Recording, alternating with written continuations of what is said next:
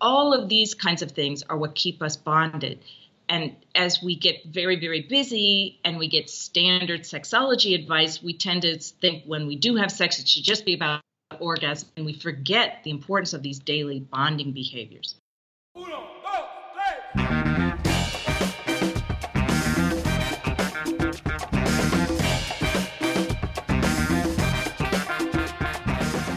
Hello and welcome, fellow human. My name is Zachary Stockhill, and you are listening to Humans in Love, a podcast that looks at culture, relationships, and personal development from unconventional perspectives. Join me as I dig into the question of how people like you and I might get more out of life and love. Thanks for being here.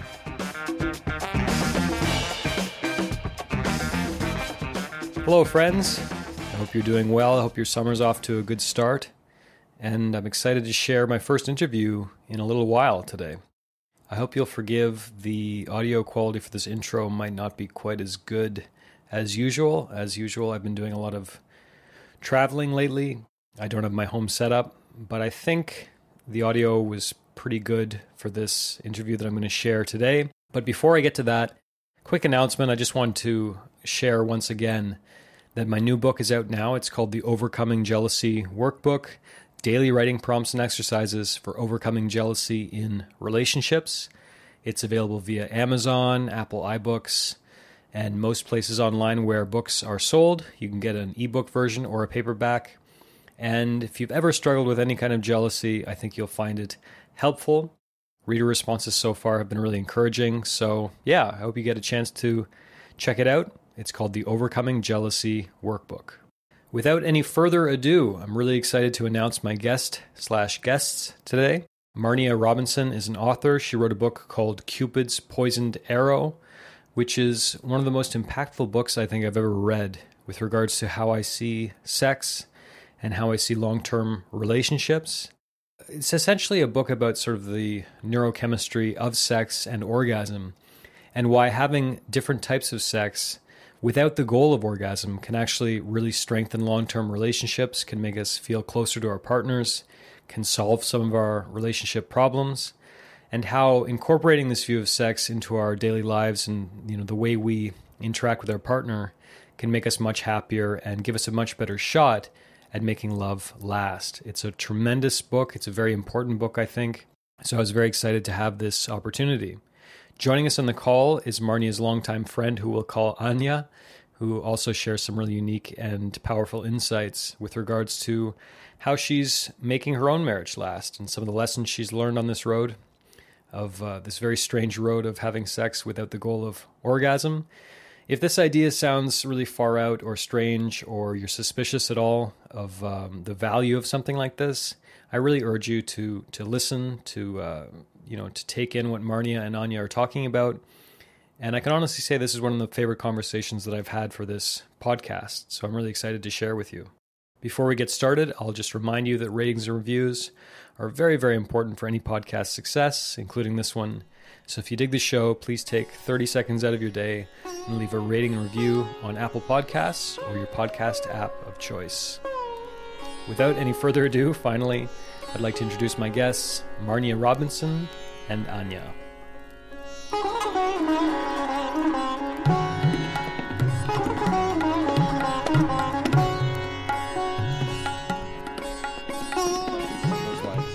So I know you, Marnia, but I don't know your friend. So hello, I'm Zach. Hi, Zach. Good to meet you. Nice to meet you. This is Anya. Hello. Anya. Okay, cool. Yeah. And are you you're a friend or? Yeah, I've known Marnia for nearly 30 years. So we've been on this journey for a very long time, learning, experimenters together in parallel. I'll tell you just quickly a funny story. We met on a ferry. I was living in Brussels and so was Mary. And we both happened to take a ferry from Ostend in Belgium to Hull in England. And we happened to both sign up for a semi-private cabin. And we talked all night. We had never met each other. We never slept. We just talked the entire night. And part of what I was telling her about was everything I was learning about the stuff in my book. And she was so fascinated that we stayed friends thereafter. And now we're both married to men who are kind enough to do this. Accommodate her bizarre ideas. That's great. Did you say 30 years ago? So, Marnia, you've been thinking about this stuff for 30 years. I didn't realize it had been that long. Yeah, it started in about 1991. Wow. And I was just so fascinated. So. Wow. Well, why don't we start there then? That seems as good a place as any. Marnia, I know I've listened to a bunch of your podcasts. I know you've sort of unpacked the book and introduced it many times, but I'm going to ask you to do it again. If you could just talk a little bit about the book, just kind of introduce it for someone who hasn't read it. What is the main thrust of your argument? And maybe you can work in there somehow. I'm really curious just about how you developed this interest in this topic and how this stuff came up for you. Well, it was a very slow unfolding of things. But the book itself is about how relationships, intimate sexual relationships, often seem to deteriorate, and what various different cultures around the world and through the ages have done to counter this force. And it's my theory that it's biological programming that we're up against.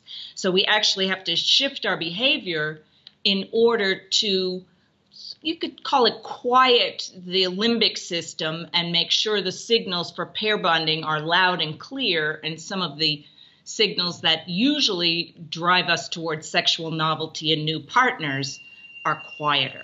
I see. Do you need to answer your phone? No, we have husbands for that. That's great. They come in handy. Yes, they do. What about you, Anya? How did your interest get piqued in this kind of this topic? Well, at the time I met Marnia, I had recently come out of a broken engagement, and I thought I loved this guy. I thought he loved me, and although we had had wonderful sex, I couldn't understand why the relationship had broken down. And I was fascinated to discover there might be a biological reason for it, because, of course, I was blaming myself. Every possible reason under the sun I could come up with, it was my fault.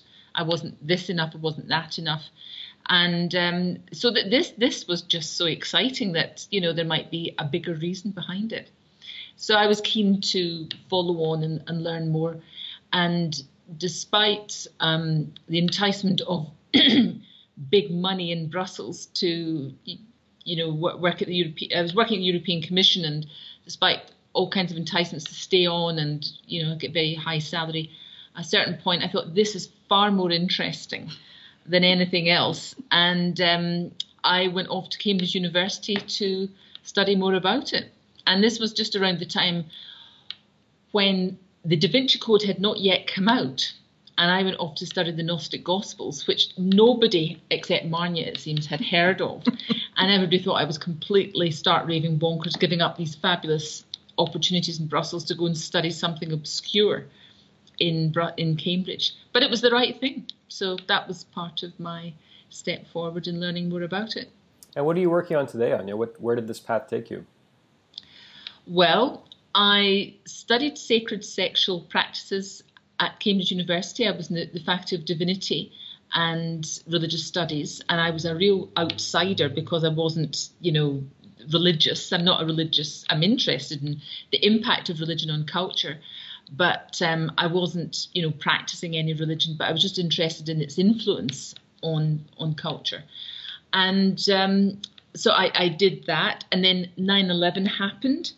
And then because I'd studied some, you know, I'd been working on theology, suddenly Islamism became the big new topic. And I was asked to be involved in looking at the mindset of suicide bombers.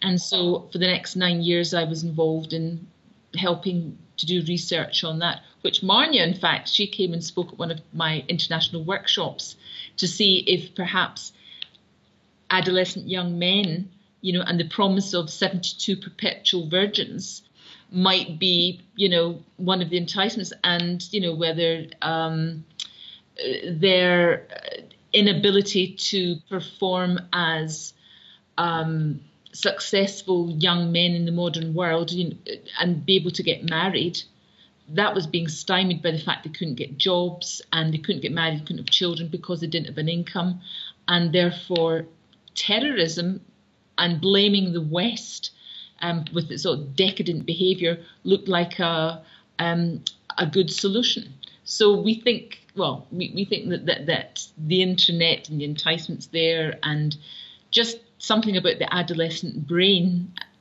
might be related to terrorism. That's fascinating, and I've often wondered about that actually. In grad school I took a few classes on Islamic fundamentalism and stuff, and I always felt that a missing piece of the puzzle was sexual repression and sexual frustration. Yeah, yeah. I've spent a lot of time in India, and it's sexual repression does really, really creepy things to young men in particular. I'm sure this isn't news to you two, obviously, but then it's pretty well known, but that's absolutely fascinating. I should have you back on the podcast sometimes, and it'll easily be the most controversial episode of my podcast history. That would be fun. I did a talk for ABC radio some years ago about that when I was based at Cambridge University. ABC in Australia. Yep. Yes, ABC in Australia. Yeah, just on that. And they were like, oh my God, this is incredible. Yeah. Wow. Well, maybe we can circle back around to that. But that's fascinating. Well, Marnia, coming back to you, let's talk a little bit about orgasms, because we haven't mentioned that word yet, I don't think. And I think it's important for this discussion. That's probably the most sort of publicized or the most well-known point from your book, is just a different way of looking at orgasm. How do you see orgasms, and how does that fit into what you're talking about, and how does that fit into sustaining, long-term relationships? Well, I guess I see orgasm as a burst of neurochemicals in the brain, which feel great in the moment, no argument there, but which also set off a cycle, which in some of us can take up to 2 weeks before we're completely back to equilibrium. And during that time, we can have some ups and downs as these different neurochemicals come back into balance slowly.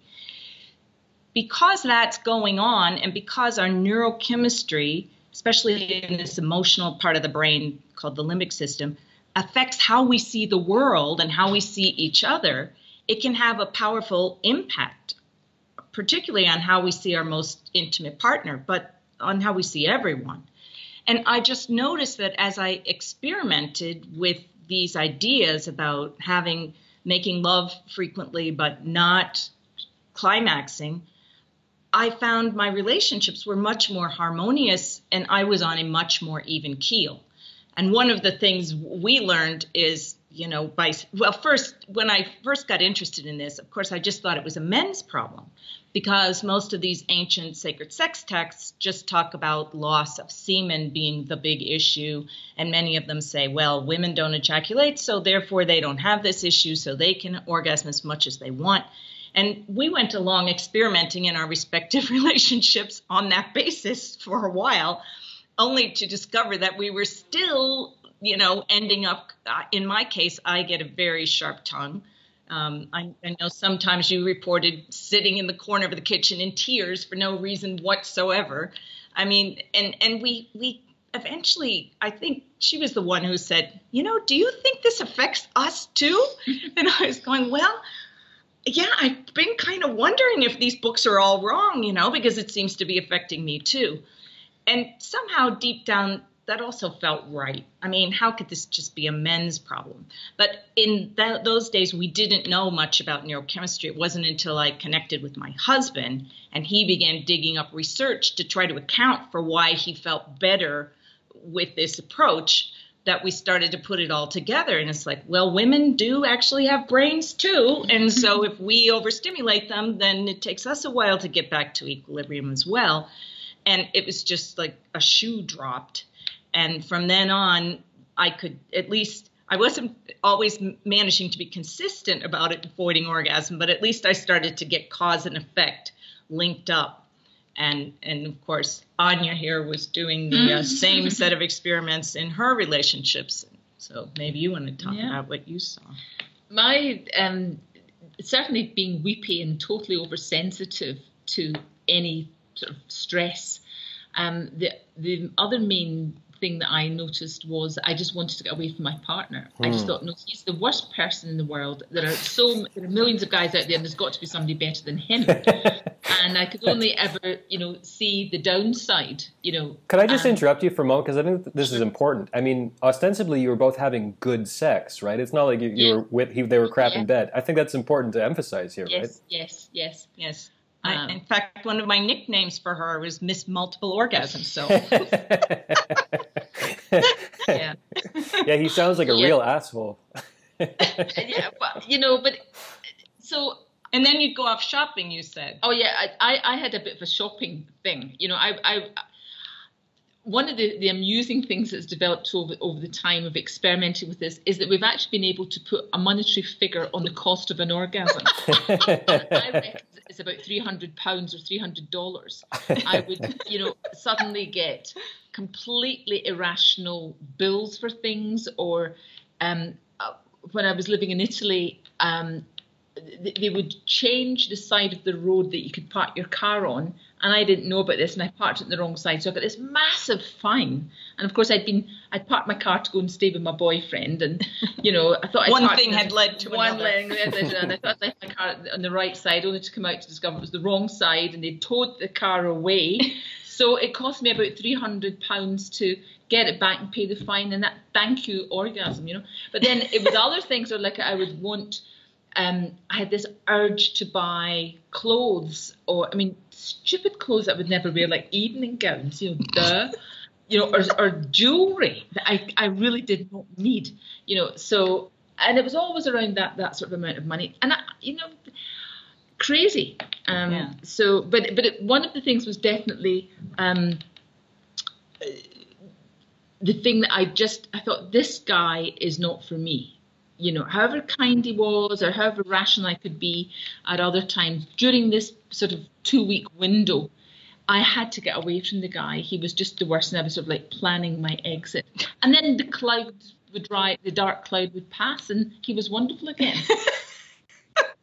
So this is, I mean, to us, this is so fascinating, and it starts to pull in all sorts of spiritual traditions that advise meditation or other things. Like, as Anya often says, if you look at all great spiritual traditions, you know, the religions, they were all teaching methods for calming down and centering the limbic brain, whether it was prayer or meditation or twirling or whirling or doing service to others, or fasting or diets, or all these things help to center you, and they therefore clear up your perception.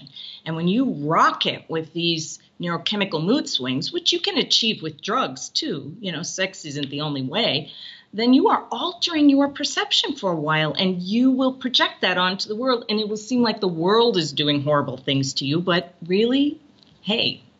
It's your perception. You know, it's up to you to keep your limbic system in balance if you want the best possible rosy colored perception of the world. So that may be a dream too, but it's a much more pleasant dream is the way I see it. So yeah, I was reading online, I could have the number wrong, but I think it's, I saw something between 8 and 10% of women experience some sort of depression after climax, like, you know, tears and weepiness and sensitivity. That number blew me away. That's a lot. I mean, that's a lot of women. Like, this is not so unusual. Well, there's another study that's come out since on men, and it showed that, you know, 40-some% of them had occasionally experienced this, enough that they had made the connection and answered the researcher to that effect. So men and women aren't that far apart. It doesn't mean you experience it the same way every time, because it also depends on what else might be rocking your limbic brain, of course, or, you know, maybe you're in a very harmonious calm situation, you don't feel the ripples as much in a given time. It's not always the same exact rollout, I've noticed over the time. But yeah, men are experiencing this too. And I think the more they're overtaxing themselves, many of them with pornography or whatever, that's leaving them less centered in that critically important primitive part of the brain that governs our perception of the world.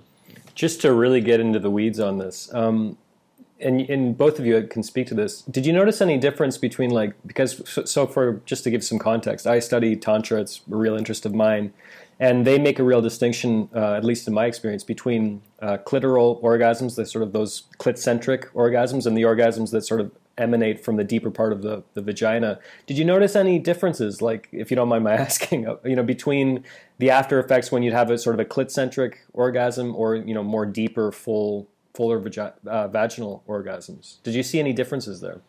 No, not really. I think These things all feel wonderful at the time. And the most important thing, I think, from Marnia's book is this idea that it can take days for the fallout to manifest. Mm. So you don't make the cause and effect link. So, I think, it's the highs and lows are still there. And bizarrely, something we've both discovered in recent years is that if we eat too much sugar, we get what we call dream orgasms. So we orgasm in our sleep. So there doesn't need to have been an ejaculation or even, sex, but, it has the same effect. And it's the same part of the brain that's being overstimulated. So, and you get the highs and lows and the weepiness and whatever, as well. Interestingly, I think men often understand what I'm talking about faster than women do. Because often men, my husband and I have discussed this. I don't know what your husband's thoughts are, but men seem to feel it sometimes faster in the recovery period. And by the end of the 2 weeks, they're not necessarily having major ripples. Where some of my worst, boat rocking emotionally seems to come right before I go back to equilibrium. So there may be, gender differences here too in how this plays out. It's fascinating. I'm encouraged that a few researchers have begun to ask questions, is this even a thing? And they're finding out it kind of is. But I'm discouraged because I really don't think they're getting at the causes. They keep asking, oh, did you have a bad childhood? Or were you mistreated in your marriage? And that wasn't explaining it all.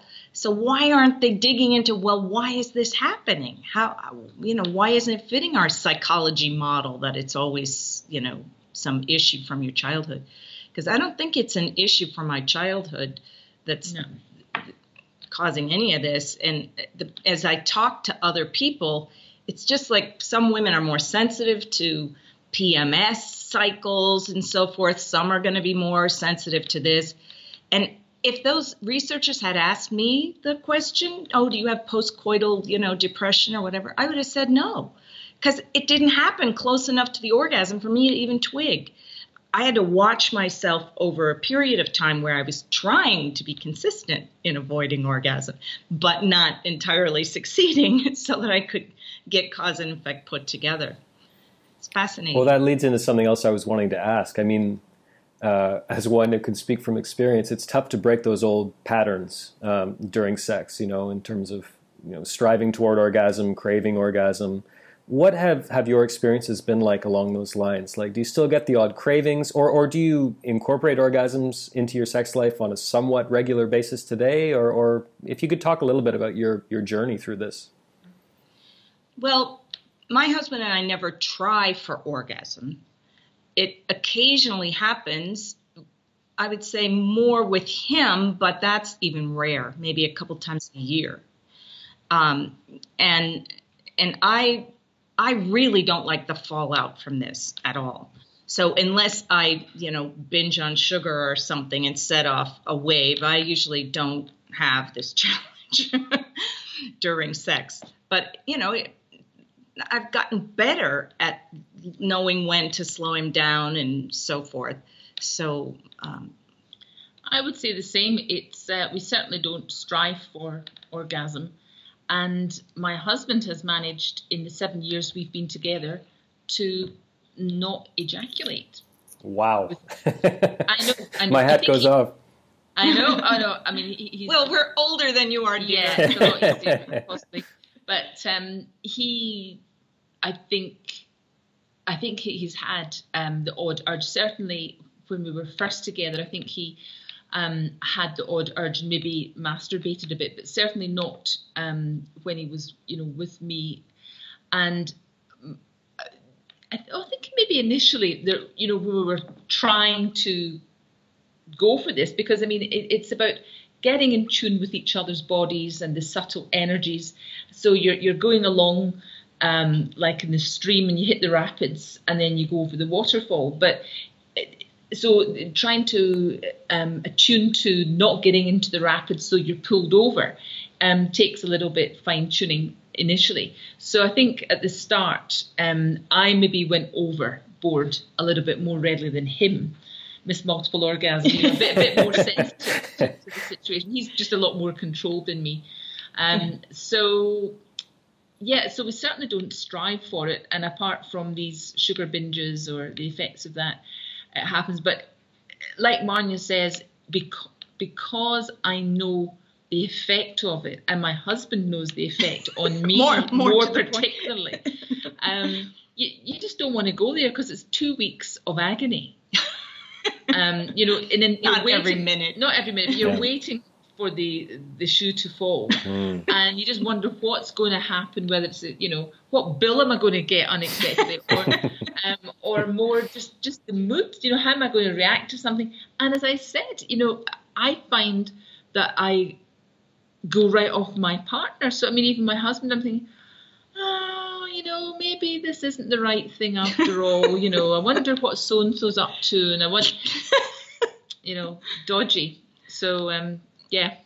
But, after you've been through this cycle a few times, you sort of get wise to yourself, and you're like, okay, I'm not even going to think about any of those things until 2 weeks from now. And by then they've all evaporated and you're madly in love. So. Isn't it remarkable? I mean, I'd be curious to hear from both of you about what your experience has been like, just, incorporating this into your life and talking to other people about it. Marnia, you have more experience than either of us about, along those lines. But it consistently surprises me how much this idea of just having lots and lots of sex but not having an orgasm, how much it just blows people's minds. I mean, it just doesn't register. They can't process it a lot of the time.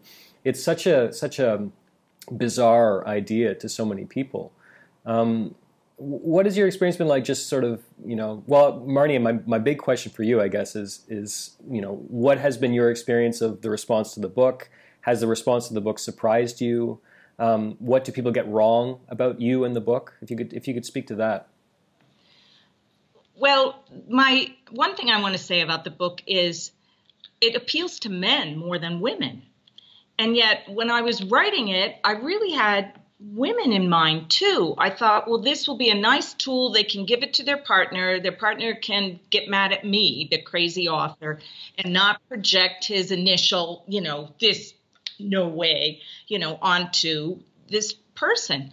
But, I mean, most of my fans are men, and I'm grateful for that. And part of that is my husband's influence in the book was very powerful in the first, 3 or 4 chapters, because he really lays out the mechanics of the science, and men are wonderful. They like to know how a thing works, and then once they do, they're pretty much good to go. But that's fascinating to me, because this is not a men's book, and I would never read it like that. Like, it's for everyone. But they do tend to like it more than women. And not only that, they tell me, well, I got it after the first 5 chapters, or 6, I think, through the porn chapter. I didn't need all that other stuff. And women who read it, they say, well, after the first 2 chapters, before it really gets into the science, I completely understood what you were trying to say, and all that science was a waste to print. So, it's been very entertaining to watch that. I did learn over the years that I don't readily start laying this information on anyone. If it's somebody I'm supposed to share with, they will ask me some key question, and they'll start talking about the pain in their relationships or, their porn problem or whatever it is. And then I feel like, okay, that's opening the door, and I'll, explain some of the concepts in it. But I've not really found a way to proselytize it. And there is a man on my website who's a marvelous salesman. I mean, he could sell ice cubes to Eskimos, right? And he tried for years to market this concept every way he could. And finally he said, you cannot sell this. So it's amazing to me that my book does still sell, but it does. People find it who are ready to find it, I guess. And whether their partners are, of course, is a big question. They can't always persuade a partner to try it. So. I think I alienated just about everybody I knew for years because I was thinking, But this is really important. This is life-changing. And we try and lay it all out and really bore the pants off people who weren't quite ready to hear it, because I'm a bit obstinate sometimes when I get the bit between my teeth. So Marnia would say, look, don't do that. You know, just when people are ready, they'll want. And I think I was doing it with a view to trying to find a partner, you know, that was willing to do it. So although I got a few nibbles, and then I did live with a guy for 2.5 years, and he was sort of nominally interested in it, but not totally enthusiastic about it. You know, so that didn't work after a while. I realised, while it was a lovely relationship in many ways, it was the first time I'd ever lived with a guy, and there was lots of things about it I appreciated. It wasn't what it was supposed to be. We weren't really cooking by gas, as they say. So I decided to move out of that relationship. There was a point came where it was appropriate to move on. And that was the right thing. And then, you know, I wondered, you know, at some level, was I making it too difficult for guys? And I thought, but what's the alternative to go back to the usual way of making love? Because I thought that is just not going to work. So I felt stuck between a rock and a hard place. I just wasn't having much success. And then I met my husband, and he was interested. I gave him a copy of Marnia's book as he was about to go off on a long flight, and he came back and he says, "Yep, that makes sense." He'd been a widower for a year. He'd been married for a long time. His wife had been ill for a few years and then passed away. And he had tried Tantra and using orgasm for visualization to achieve goals and such like. And he'd had a certain amount of success with that. So he was familiar with alternative approaches to making love. And this made a lot of sense to him. So, you know, we the rest is history. The rest is history, yeah. And now they run a charity together, and they work very closely together, just like my husband and I do, like joined at the hip all day long. We're together 24 hours a day, you know, and we almost never argue. Yeah. I mean, there might be differences of opinion and things, but we work it out easily. We never shout at each other. There's never anything like that. Yeah. And that's been 7 years. Wow. Congratulations. Thank you. But I mean, that's down to this. I know it's down to this, because when there is a slip, as we call it, an orgasm, for whatever reason, I know that there is more tension there, but I just say, you know, sort of foul weather warning. It's going to be, you know, it's going to be a bit rocky. So don't worry, I love you, and we'll get through this together. I said, I know we'll get through together, but I'm just probably going to want to bolt off with the next man that I see, you know, so or run away. So it's but thank you for, you know, being willing to stick by me during this rocky period. Mm. Well, I probably should have asked this a lot earlier in this conversation, but just to unpack things even more, Marnia, you can take the lead perhaps on this. What is Karezza? Like, what are we talking about here, as you would define it? Karezza is just a term that an American doctor named Alice Bunker Stockham gave to this approach to sex, where neither party tries to get to climax. And I like that term because it's not a religious term. It's not from any isms, but there's no magic to the term itself. It's just referring, it's a name for this kind of practice. There are books by a woman named Diana Richardson that she calls Tantra, but she's basically describing the same practice where neither party is striving for orgasm. So that's the shorthand form. I mean, to me, one of the most fascinating things about what I began to discover as I dug into this was that there were traditions all over the world that had elements of this. So it seemed to be pointing to some kind of capacity that we had as humans to choose an alternate approach. And then as my husband started pulling out more and more of the science, it began to make sense. Wow, you want to give the cues that the limbic system is looking for that keep you bonded. And you can't talk to it. It can't analyze anything. You have to give it those right cues, like touch or those sounds or looking into your partner's eyes a lot or laughing together about something. All of these kinds of things are what keep us bonded. And as we get very, very busy and we get standard sexology advice, we tend to think when we do have sex, it should just be about orgasm, and we forget the importance of these daily bonding behaviors. So what I liked about the way Karezza was described is it really emphasized the importance of affectionate, trusting relationship. And something I'd like to add to that is it breaks my heart every time I watch a dating program, which I do regularly because I love watching these things, when the program makers have done a fantastic job of pairing up a couple who obviously got on together. There's a program in the UK called First Dates, and they do an amazing job of getting people who are really compatible together, and they have the date in a restaurant. They're obviously getting on great together, loads in common, laughing their heads off. And then at the end, they'll say, well, do you think you'll have a second date? And one of them will say, I don't think so. There wasn't that special chemistry. And you just go, yes, there was. Yes, there was.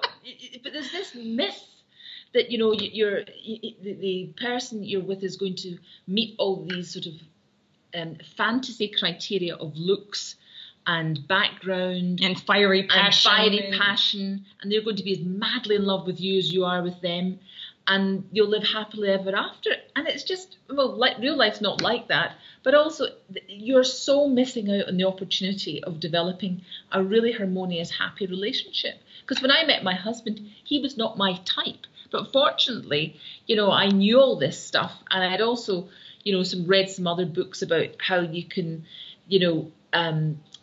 be attracted to people who are not available, emotionally available for whatever reason, because you're scared of intimacy. So once you actually recognize that might be the root of your problem, then when you come across somebody who is available and who's interested in you, you don't blow them off on the first date. You actually take time. So I would love to get that message across to so many people today who think, he's not the one. There is no such thing as the one. But it's also true that if you're not orgasming frequently, you're more likely to see those qualities in the other person. Yes. Yeah. Because you're not going to be coming from a sense of scarcity where you're, looking for the perfect stimulation to make you feel right. You're more centered and had a sense of well-being to start with. Yeah, the word that I always come back to in these discussions is hunger. Like, I love feeling that hunger for my partner, that I don't know, obviously I can't speak for a woman's experience, I can only speak for my experience, but when I don't climax, it's just that hunger is just so amplified, and it kind of fuels my day. Do you know what I mean? Whether I'm interacting with my partner or not. And it's such a... Put some bounce in your step. Exactly, very much so, yeah. And it's just such a sort of just enlivening feeling. And I don't know why more people wouldn't want that. But hang in there, Marnia, because I really think, this idea, the time is coming, because... we live in the age where everyone's swiping madly on Tinder, and, we live in the most quote-unquote sex-positive time probably in, at least in recent history, yet the divorce rate is still, what it is, whether it's 50% or whatever, and, a lot of people having a lot of casual sex are finding that it's really not very fulfilling at all. You emerge from that with this kind of hangover of, like, what was all that for? Did I really get a whole lot out of that? People, I often compare... Rates of intercourse are actually dropping, particularly in young people. They're just not having as much sex as they were. They're hooked on their screens and their sex toys, and the sexologists are telling them that's good. That's positive sexuality. You're taking care of your sexual needs. And yet they're feeling so little satisfaction and still a sense of frustration that can ratchet them up into more and more extreme stimulation, and still aren't, not satisfied. And then they get with a real person, they don't feel anything. Well, that's very puzzling too. We've been entertained, my husband and I, to see how many young people are calling themselves asexual. Mm. And then if you ask them, well, are you masturbating? Because you'd think if a person's asexual, they wouldn't masturbate. Oh yeah, 4 times a day, they're using porn. And so to someone in my generation, that's like, well, no, I think what's happening is you're you're using this supernormal stimulus to such a degree that real partners can't compete. And so you're not attracted to male, female, anything anymore because you're hooked on this other thing. So anyway, didn't mean to interrupt you. No, no, not at all. And I mean, look at what's happening in Japan. I don't know if you ladies have been following like what's going on there. I mean, I'm fascinated by what's happening there. And it's, for me, it's an eerie glimpse of what could be for the wider world. You know, it's coming yeah. here too. Already, the statistics are showing it. We're no different. We're just a little bit behind. That's all. Yeah, because you can entertain any fantasy in Japan. You can, you know, any kind of robot, any kind of whatever you want. The population, you know, there's no population growth. It's actually they're going into population decline. People aren't getting married. The birth rate is, you know, falling off a cliff. And I think they're to marry yourself. The girls are marrying themselves. I've heard about this. Yes, they want the wedding, the dress, the jewelry, the, you know, the girly stuff, pictures. Yeah, they can't quite hook a groom, so they stuff the groom. I'm having my wedding anyway at great cost. Yeah, I mean it's just. I think that there's really no substitute. I mean, no matter how technologically advanced we get, there's just no substitute for skin-to-skin, eye-to-eye human contact. You know, the arrogance, I think, that a lot of, you know, modern humans, the evidence for that is astounding. You know, like we think we can rewire ourselves. We think we can rewire our, you know, deeply programmed biology. But ultimately, there's some things that are just never going to change about human nature, you know. Right. I like to tell people, you know, we're tribal pair bonders. So our brains are set up to feel a sense of well-being for deep, intimate relationships, close, trusted friendships. And maybe eventually we'll evolve past that and be perfectly happy with robots as our farewell song. But for right now, we still have our limbic brain set up for those things. And it's pretty hard to do without them. Mm. And Anya, you were mentioning earlier about, you know, all the propaganda in society about finding the one, and, you know, if you don't feel that spark mm-hmm. and that magic feeling, to a certain extent, you can kind of create those feelings, which I think is partly what your book is about, Marnia. It's like if you can make deliberate choices to foster those feelings, to foster that spark, to foster that energy, which I think is lost in a lot of, at least in the West and probably most of the world, where, you know, people want the magic love story where everything just sort of happens and everything falls into place, and, you know, the relationships never any quote unquote work, which is just completely unrealistic. It's a sad standard that we feel forced to live up to in a lot of ways. Look at lots of Hollywood couples. I mean, if you think of Angelina Jolie, she's stunningly beautiful, you know, successful Hollywood actress. Brad Pitt, you know, the ideal sort of macho guy, lovely guy, and it didn't work for them. You know, it was a disaster for them too. So my thought, too, is if you are keeping your limbic system in balance and you're not running on a scarcity program, which is often what affects us after orgasm, we're feeling low dopamine or whatever, and then we seem to try to fill ourselves from outside. I mean, this starts to sound like Buddhism almost.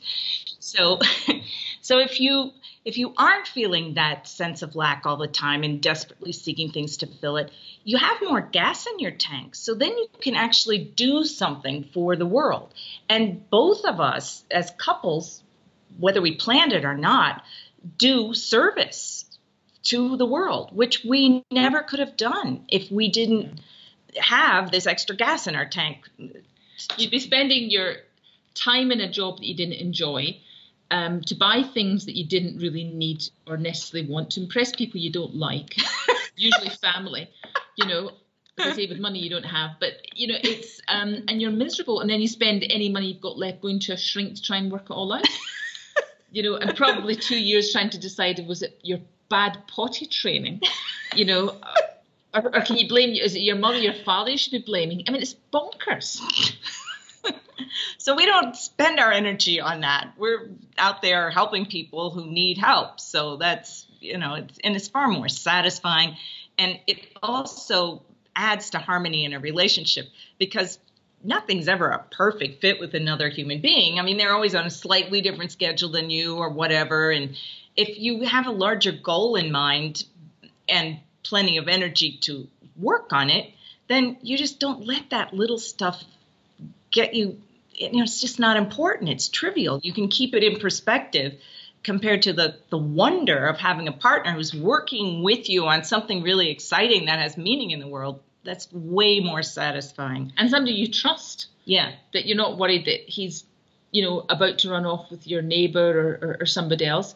I mean, one of the things I've noticed, certainly initially with practising Karezza, was you're more appreciative of the opposite sex. And I know that I was looking at men, but not in a lustful way, in a loving way. And I just think, oh, the men are fabulous. They're wonderful. And I know my husband was the same, you know, and he loves chatting to women, and but not in a flirtatious way, in a nice way that women don't feel icky about. Because there's nothing worse than, you know, being in a situation where guys are chatting you up, even though they know you're in a relationship, and they're in a relationship, and they're just chancing their arm. It just makes life very uncomfortable. Yeah. So. Yeah, and I love men too. I mean, to me, if there's a man in the room, it's like sunshine. That's how it feels. You know, it's yang energy, and it doesn't matter if they're 90 or they're 16. You know, it's just it's a very wonderful exchange of energy. It doesn't have to be sexual per se. So. No, that's beautifully put, and I completely agree. You know, like I love women, and you know, again, like just as long as we're continuing to list all this laundry list of the faults of modern society, it seems in the West, you know, everyone's trying to be the same, or the idea is that, you know, men and women are, you know, of course we're equal, but we're different, and thank God for that. You know what I mean? Like, and it's such an important idea, and it seems so lost in so much of the world, and it's so sad. You know, it just. Because, yeah, I mean, like, we're different, and thank God for that. Well, let's talk a little bit more about what works before I let you ladies go. You mentioned, like, pair bonding behaviors. Like, are there, like, what kind of, like, let's get specific a bit. Like, what kind of behaviors do you both engage in with your partners on a regular basis, or even a daily basis, that you find helpful? One thing we do is we, almost every morning when we wake up, we have a long snuggle time. And usually I will start out by holding his penis. He just really likes that. And then eventually he'll crawl on top of me and we'll snuggle and snuggle, and then we're ready to get up. Because we usually don't have sex then, because we don't have kids and we have flexibility. So we're sort of afternoon people for that. Afternoon delight. Exactly. So that seems to be important for us. We frequently hug during the day just because it feels good. And we go to sleep we try to make a point of going to sleep at the same time most of the time. So there's a little bit of bonding behavior type stuff that goes on there too. Do you want to read some of them, or which one? So you don't have to read them all. No, but. Page 178 of Marnia's book has got bonding cues. And the beauty of bonding signals is that most of them don't require words, and many are so effortless that they can be done even at the end of a long day, yet they are potent signals for contented closeness. Here's a list adapted from caregiver infant cues. You can no doubt add some of your own.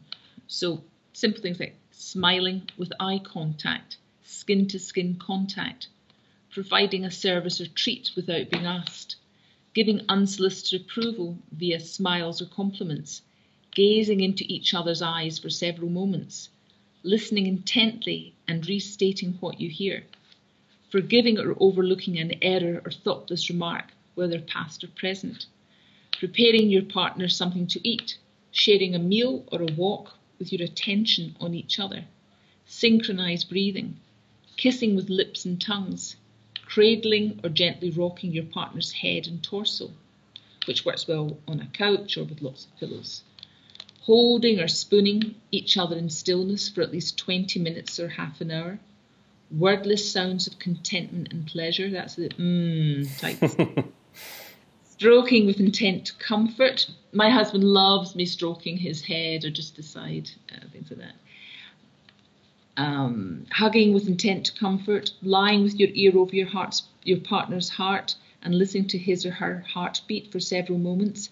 Touching and sucking of nipples and or breasts, gently placing your palm over your lover's genitals with intent to comfort, making time together at bedtime a priority, even if one partner has to get up and work on something afterward. So the desire for and rewards of these behaviours are deeply rooted in millions of years of evolution. enjoy.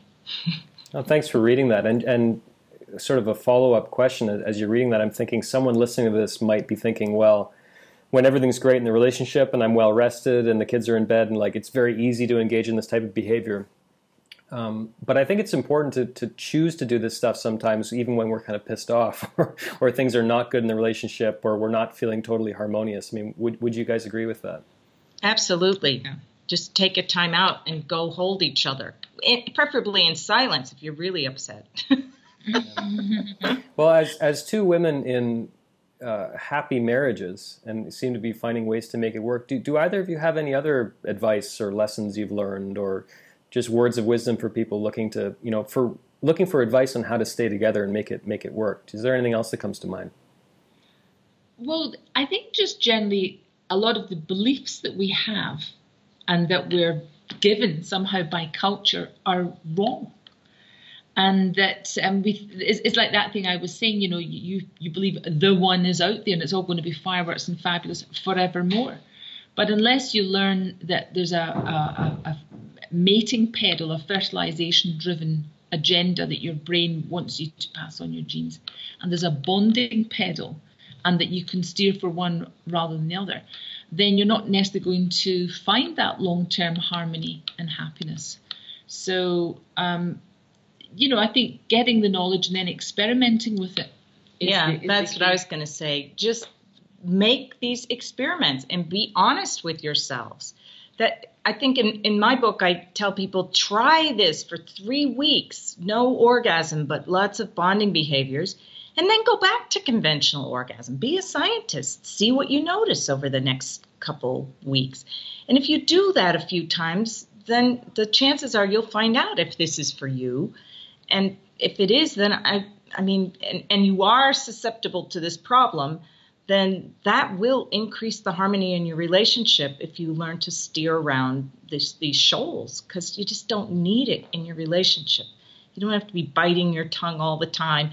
You know, we, both of us, can say anything we want in our marriage, and our husbands can too, and we just don't get mad. You know, there's no eggshell walking, and that is so relaxing. Yeah. So, I don't know. That's a real gift. And while I said, you know, that when I first met my husband, I thought, he's not my type. No. But I knew that I had to go with this and practice it because I knew the theory was right. And I knew from my previous relationship that it did work. But then, of course, I just think he's the most adorable guy alive. I just think he's fabulous. And I'm just so blessed to have him in my life. And he's just improved my life 100-fold, at least. So he is pretty amazing. He is terrific. And, you know, month on month, I find and discover new things about him that just make me appreciate him all the more. So that's beautiful. Thank you. So before I let you both go, I'd like to ask a few questions, very quick questions, and just say the first, you know, one or two words, first things that comes to mind. Don't worry, this will be painless, I promise. And maybe, Marnia, you can start, and then, Anya, you can follow up. So, Marnia, the thing I am most attracted to in the opposite sex is? A smile.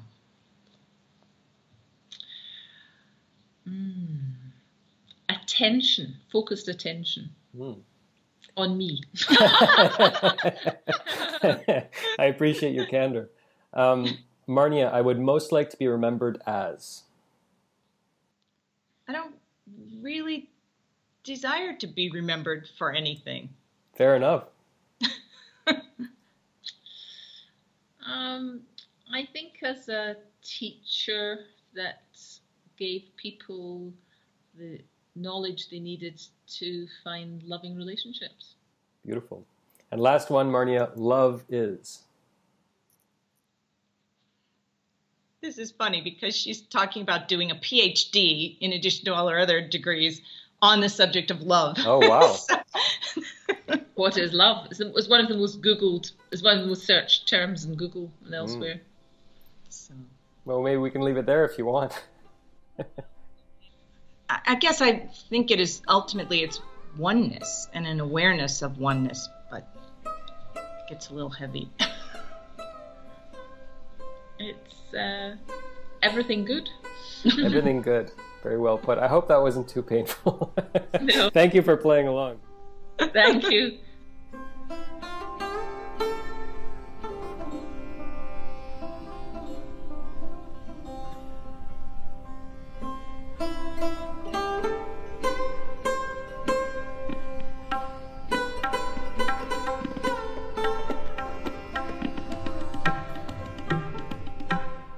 There you have it, my friends. I hope you enjoyed that discussion. I hope you got a lot out of that.